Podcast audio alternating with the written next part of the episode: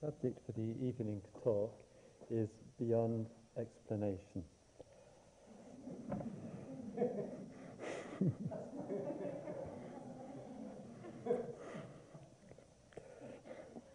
May all beings live in peace.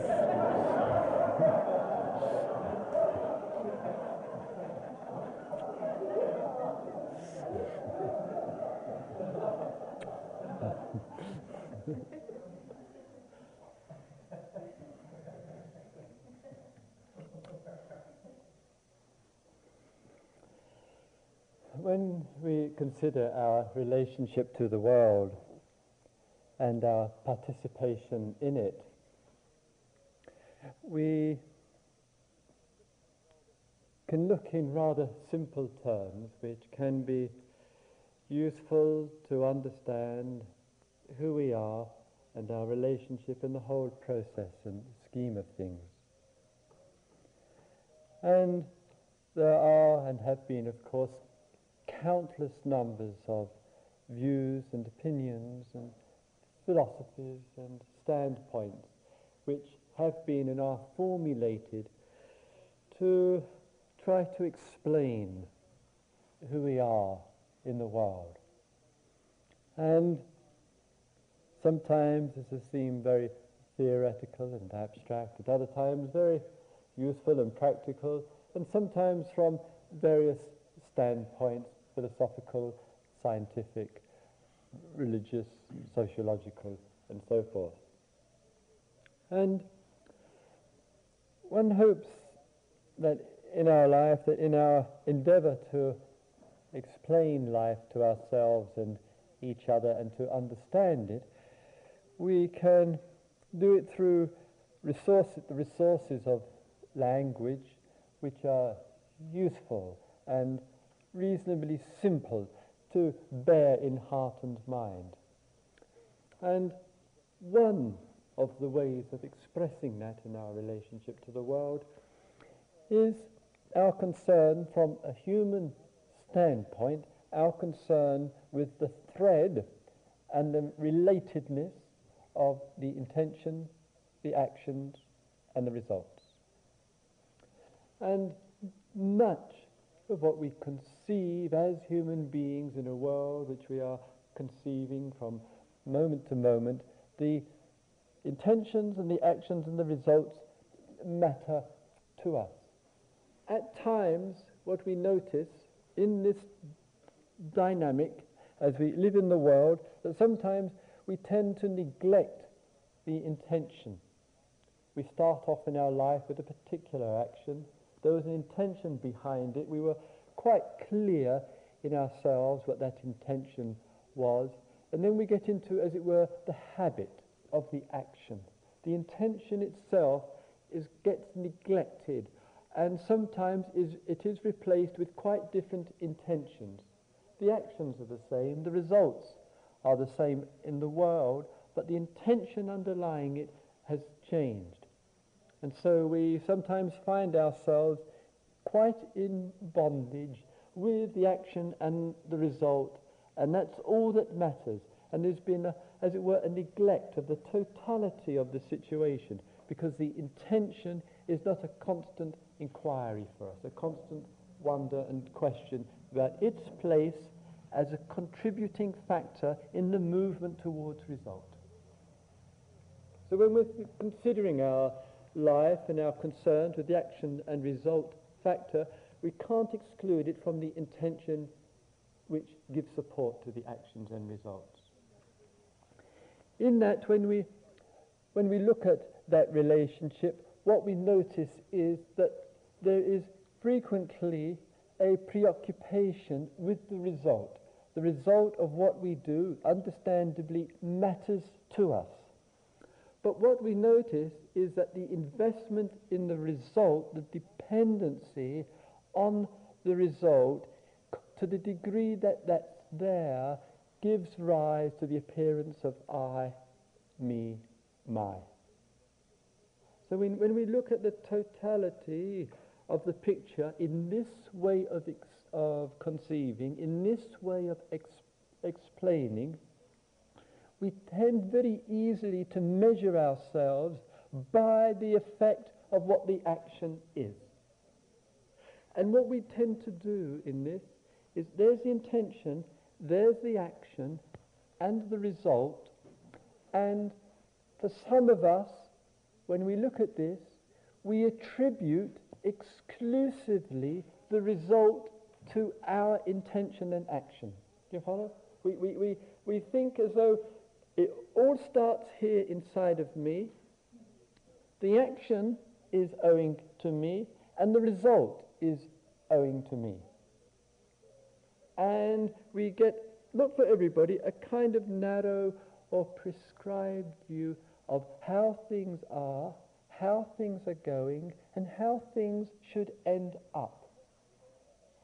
And what we fail to see in our intention, action, and result sequence is the huge interplay and interconnectedness of huge numbers of other factors affecting the original intention, influencing and shaping the action, and influencing and affecting the result.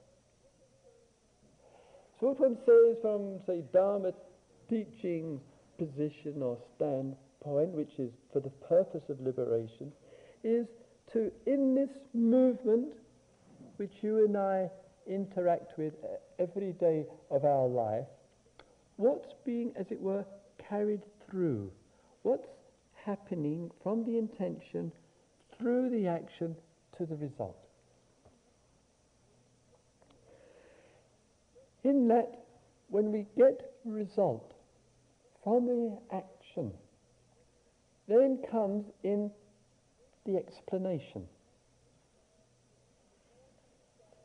And how we regard the explanation, upon that very, very easily depends our peace of mind. We think, very important this, we think that the result is the cause for the state of mind. What the end, what the effect is, what the fruit of it is. Because of the fruit, we think, therefore I am like this. So in the process, in the cycle, the effect is, gets regarded as the cause for how I'm feeling, how I'm experiencing, how I am. So then we get trapped in this. And we go from intention, action, result. The result becomes the cause. Cause, then next action, then result. In the Dharma language, in the Eastern language, this is called samsara. It's called the wandering on from one thing to another so that the result, to get the result to fit in with the intention and the action.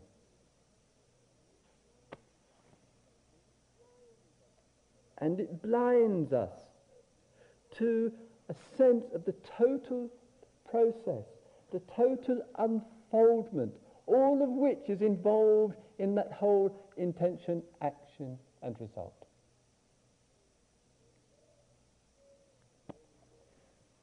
And so we live in the, the nightmare of success and failure, the nightmare of getting it right, the nightmare of achievement. Yet, we live to a degree in a humanly conceived world. So, for um, example, I, as yourselves, I come to teach a meditation retreat to serve the Dharma. The intention with this process, on my part, is for nothing else but the liberation of humanity. In that intention, that action, and in that work, I may experience or perceive through the course of time, through the course of retreats, the fruits of serving the Dharma. See the results of what takes place. In that, then I have with that memory. The memory which brings joy, the memory which brings satisfaction, the memory which sees here and there the purpose of the serving the Dharma is being discovered in this world. But then very easily, from, from the memory and the influence, that begins to come in to the intention. This has happened on my retreats, whatever it might be. That influence of I and memory, or my, comes in, and with that coming in, then there is a kind of filter going over this conceived world. A filter which, in seeing results, somehow then begins to affirm, in some way, the initiator. And very easily, we repeat this many times in our life, the I arises dependent upon what the results are. The form of the I, the shape of the I, the feeling, the experiences of the I gets tied to the result. And, with, and to the degree that the result is really important and we really grasp onto the result is to the degree that I is likely to emerge. Successful I, failure I. Or sometimes I in the form of ego, which may reject success and failure and just say, well, the results are like this because they, they, they don't understand.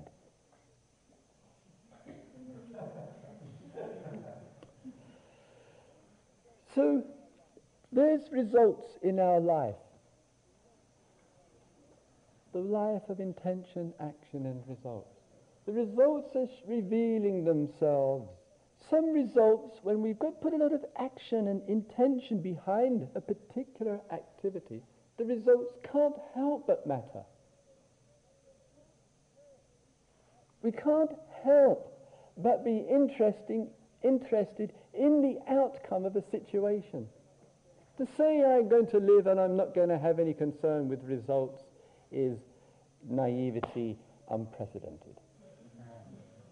There there's the interest, there's the action, and the results are there, and the results will come. But, as I said, what is the explanation we give to the result? What way does I arise to interpret the results?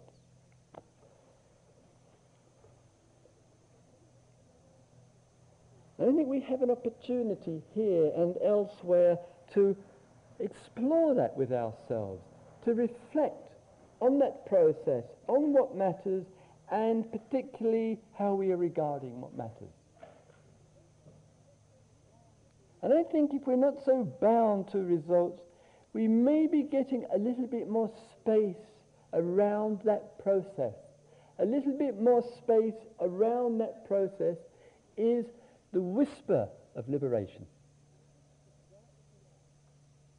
Without the denial of that movement.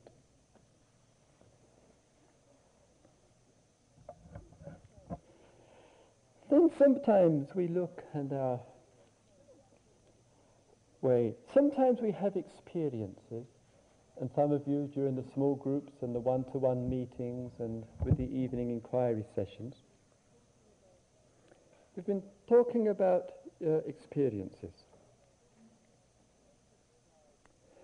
We could describe experiences as a variety of sensations occurring. And there's a whole range of these experiences.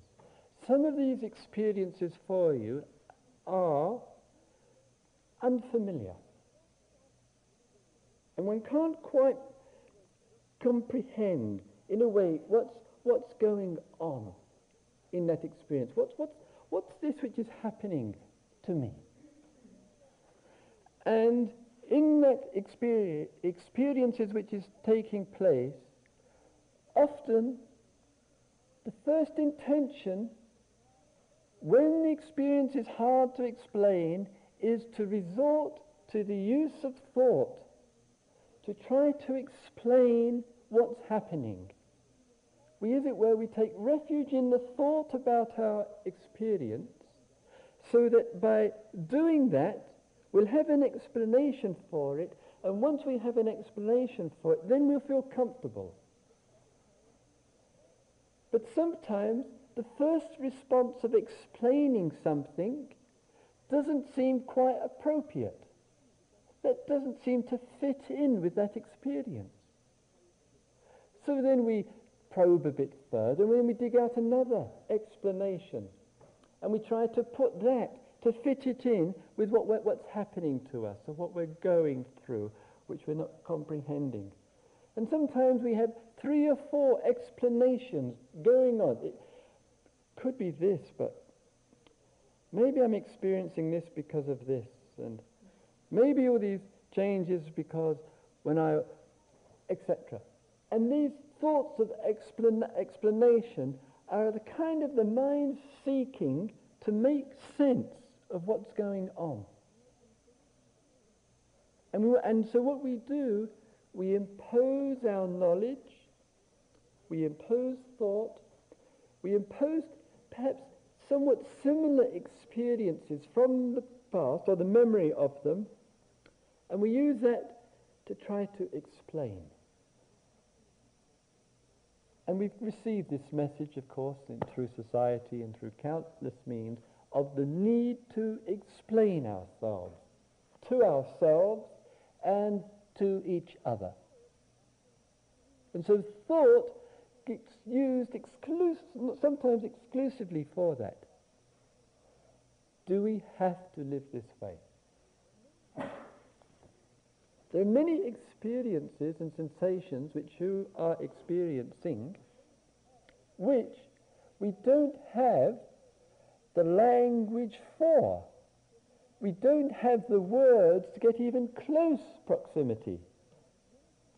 And when we look at the very limited range of concepts with regard to emotions, concepts with regard to meditative experiences, concepts with regard to spaciousness and change and opening. It's a very small range. So we endeavor to impose these. Why? What is this need to keep explaining what's going on to ourselves? What's the result we want from the explanation? What do we think that trying to explain, what, what do we think that will do for us?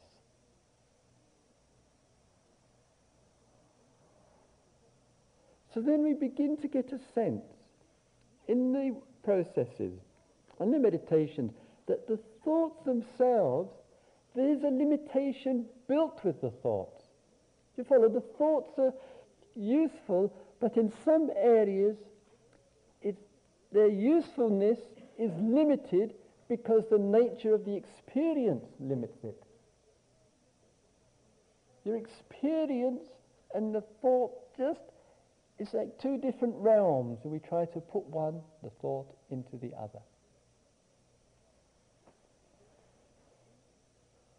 So that, what does that leave us with? It leaves us with a very bare experience. It leaves us with kind of bare, unfamiliar sensations, sometimes beautiful, sometimes very unpleasant, sometimes very painful, which we recognize I can't actually explain so one is in a state of unknowing. One doesn't have the capacity to make sense of what's taking place. And this can be scary because we're so used to our dependency on thought, like an addiction, to make things comfortable by explaining them. But sometimes we're in states and experiences, as some of you have been describing, where trying to explain seems so futile. And that's scary because now we're in an unknown. We can't make sense. We can't comprehend what's going on. I think this is a very profound and beautiful time. Getting a sense of the limitations of thought and knowledge and words and language to understand.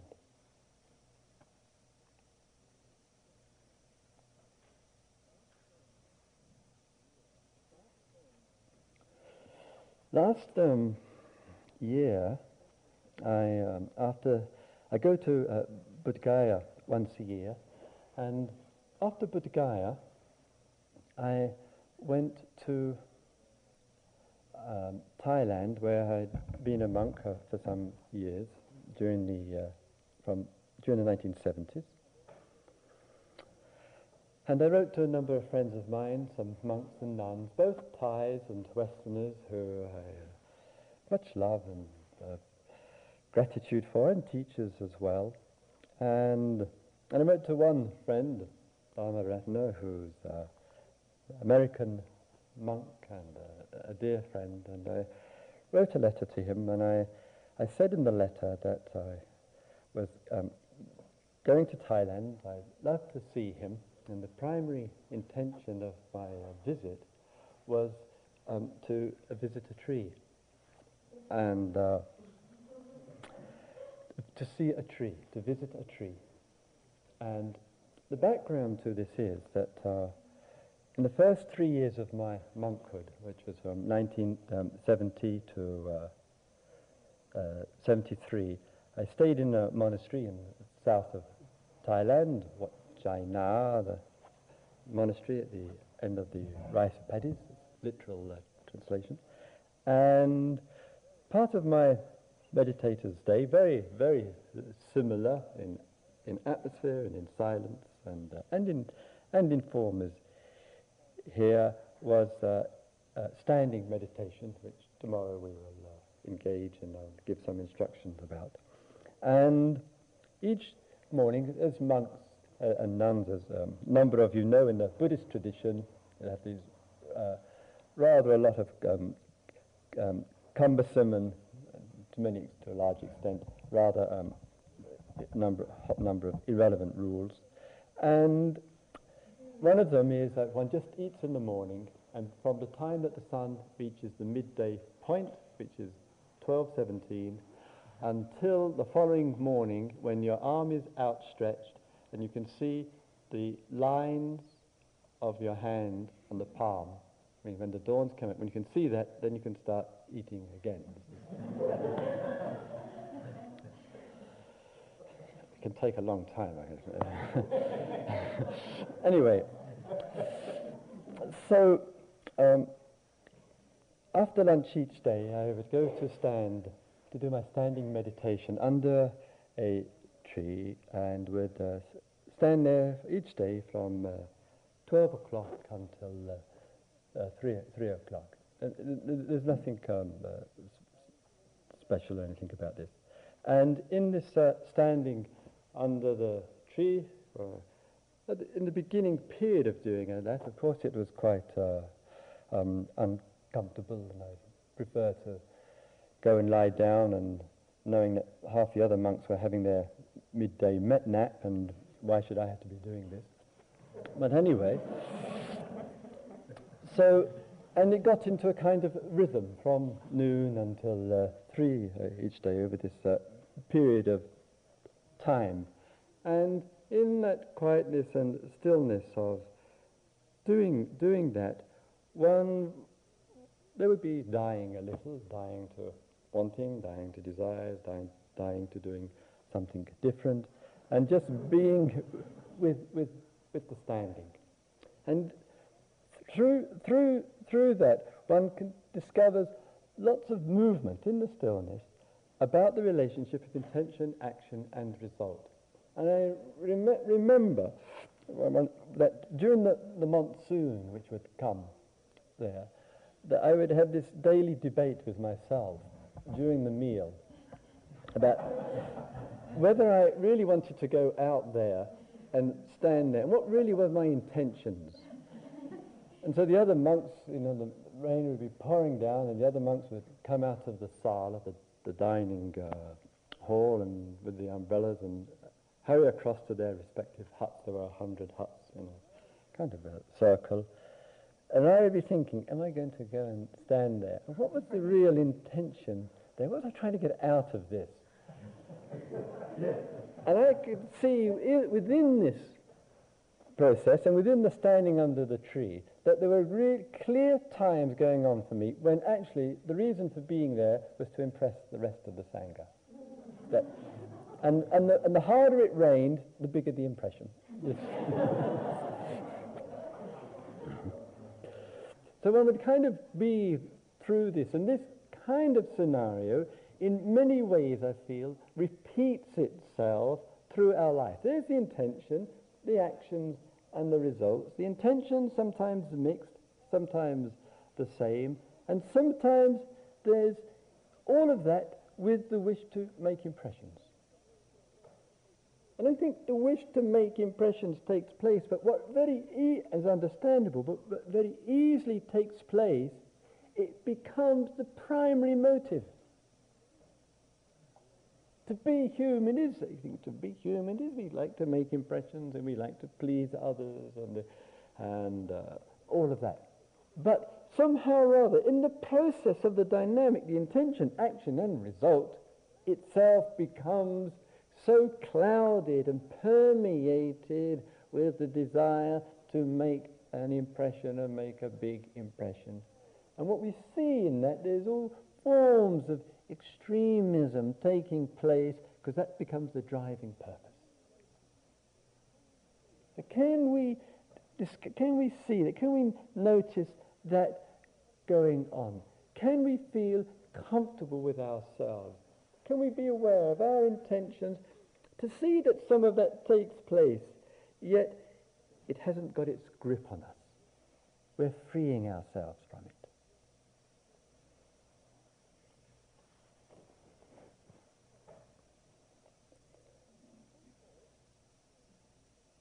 Sometimes, in the wish to explain and the looking at something,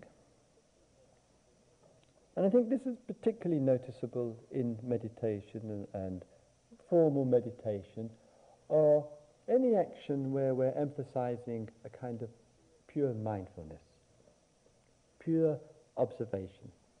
If you were just to take a plant, or a, a scene, or just the here and now, or just the breathing, or whatever.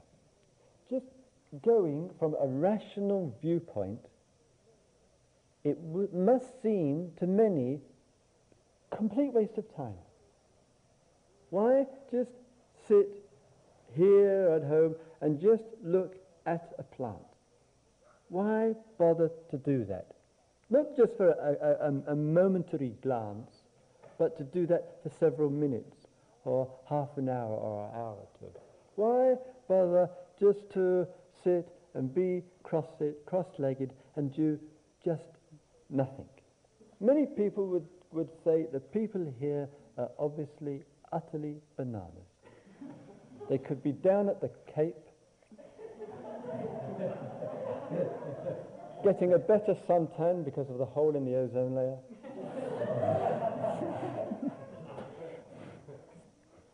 or whatever.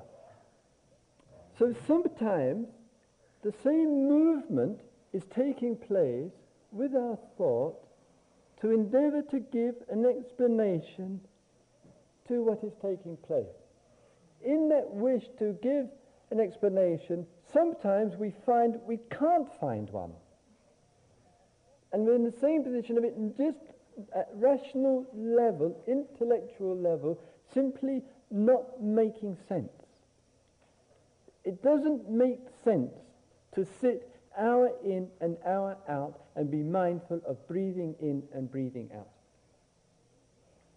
And yet, in it not making sense at an intellectual level, something seems to go on for us which in some other way makes sense. And it's like we're having to change, to undergo something inside of us in which says our old ways of conceiving, our old ways of viewing things, is not really what it's all about. And we're having to sacrifice again and again the old models and frameworks and to go through, I can't make sense of this, I can't comprehend this, I can't explain this, stay with this feeling of it's just unknown and quite incomprehensible and hang in with that space. Just hang in with it.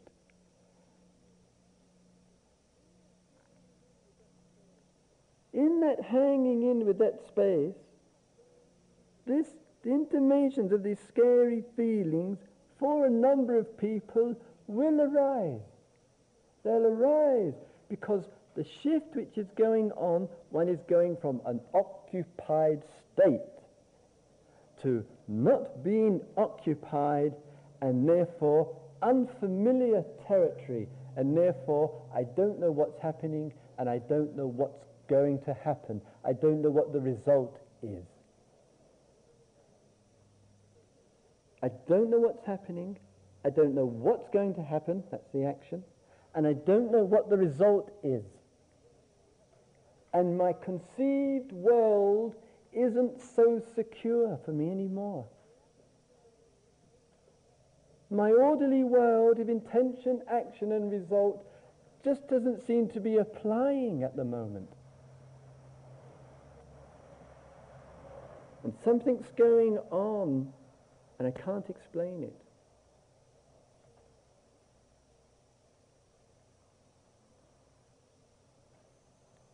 Then I begin to find a little bit more space around this preoccupation with intention, action, and result. I begin to see that I, I, I, I need a new kind of religious faith, a spiritual trust. I need to sense that I don't know what it means, and if I can just stay there in spite of my scary feelings in spite of not being sure, in spite of my want to try to rationalize it and put it into order and get things back under control.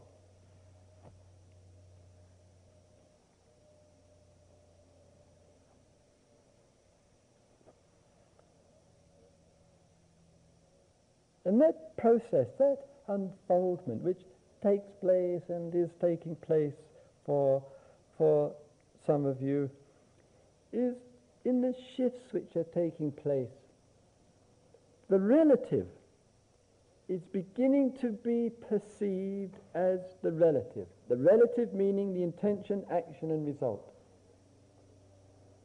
We can spend our lives living our lives as though that's what it is. That's what life is. That's what the nature of things are. That's what reality is. And then we keep trying to reconfirm this. We look in any society, any culture, any group, and we could say, well, they're all concerned. Every human being is concerned with intentions and their actions and their results, whatever it might be.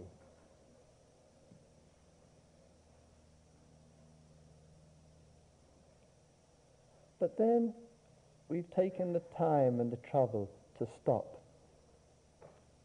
We begin to sense that it's not unreal, but it's the world which the human being has conceived. It's not reality. It's not the nature of things. It's a way of interpreting to give reason to our existence. Nothing, that's not a judgment, nothing bad about that. It's the natural thing the, from the human standpoint. And from the human standpoint, we give explanation to everything.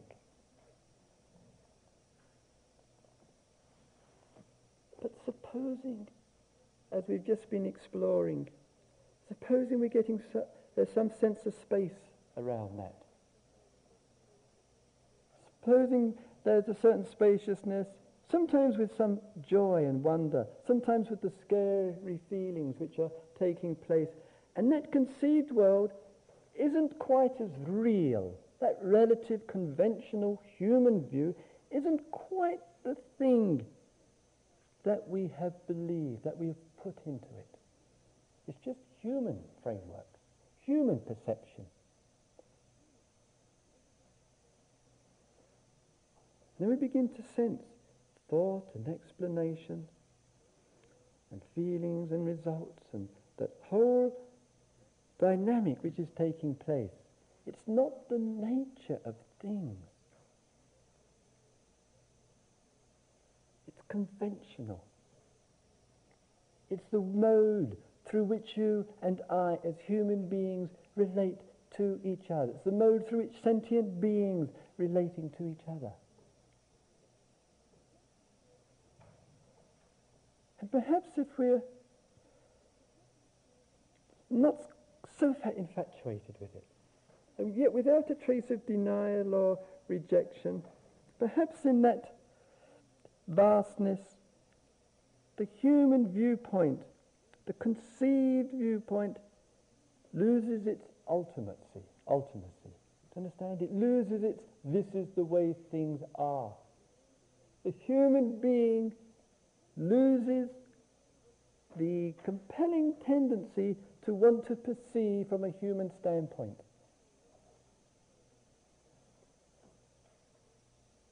Then there's a sense of vastness. Then there's a sense of something other, as it were, transcendent to the human viewpoint, which can't be explained.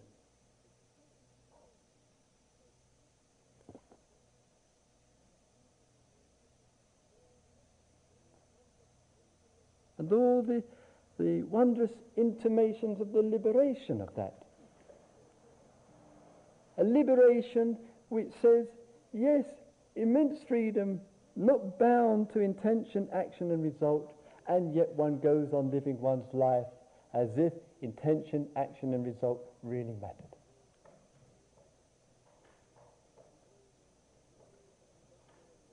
One goes on being with the conventional world and the conventional agreements and talking and discussing about intentions, action and results. Yet there is freedom in and through the process.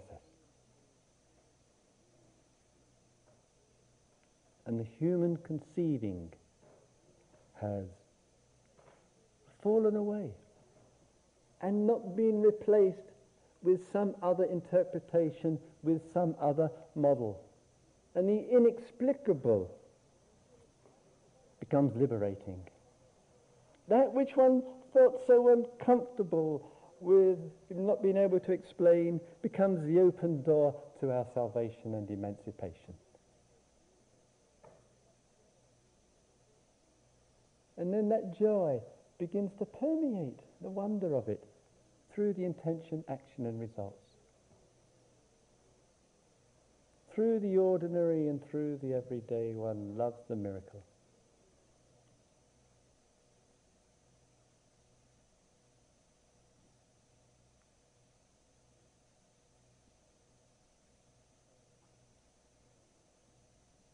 May all beings see into life. May all beings see into the nature of things. May all beings abide with wonder.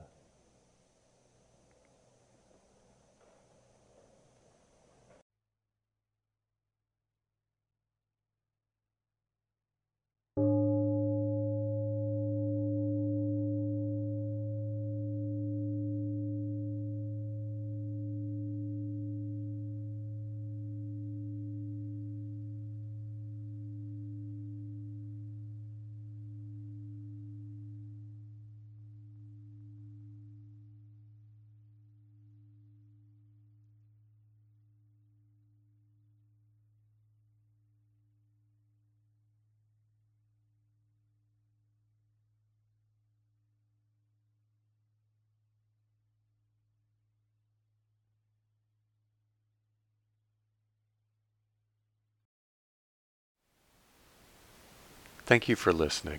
To learn how you can support the teachers and Dharma Seed, please visit dharmaseed.org slash donate.